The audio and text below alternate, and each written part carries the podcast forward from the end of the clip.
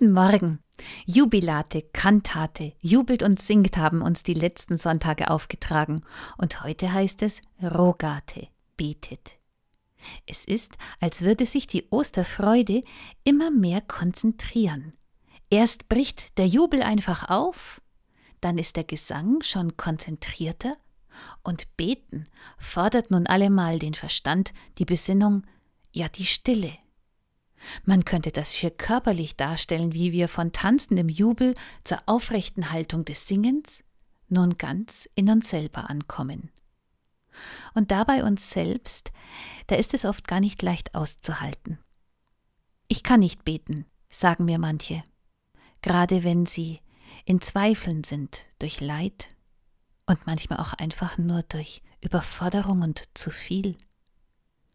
Ich will nicht beten, sagen mir andere, weil sie Gebete erlebt haben, die ihnen nicht gefielen, die ihnen zu banal waren, zu extrovertiert, zu angeberisch gar. Ich bete die ganze Zeit, sagen mir wieder welche. Ständig bin ich in Zwiesprache mit Gott. Alles ist wahr und berechtigt. Und alles hat seine Zeit.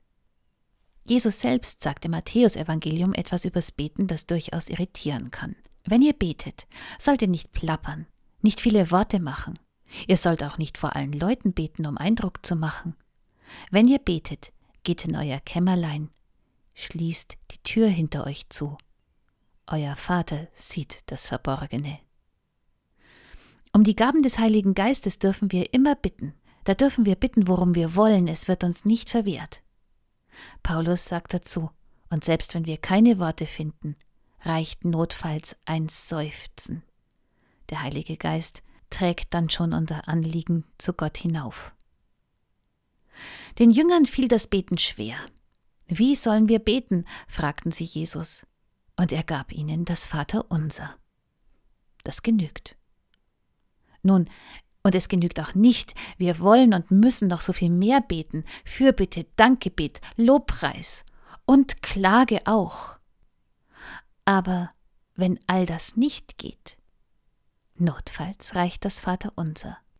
Darin steckt alles, und darum darf es heute auch einmal nur ums Vaterunser gehen. Holen Sie sich's her. Lesen Sie es einmal wieder. Es ist was anderes, ob wir es auswendig in der Kirche sagen oder die Worte vor Augen haben. Und spüren Sie bei jedem Satz, jeder Bitte, die Tiefe, die damit verbunden ist.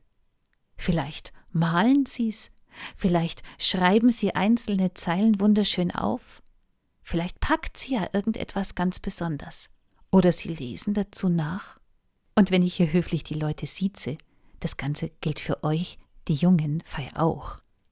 Das Vaterunser lehrt mich beten. In diesem Gebet geht es mit keinem Wort um mich, aber sonst um alles. Und darin kann ich aufgehen, geborgen sein, aufgehoben, aufgefangen, beten einen gesegneten Sonntag. Bis zum nächsten Mal.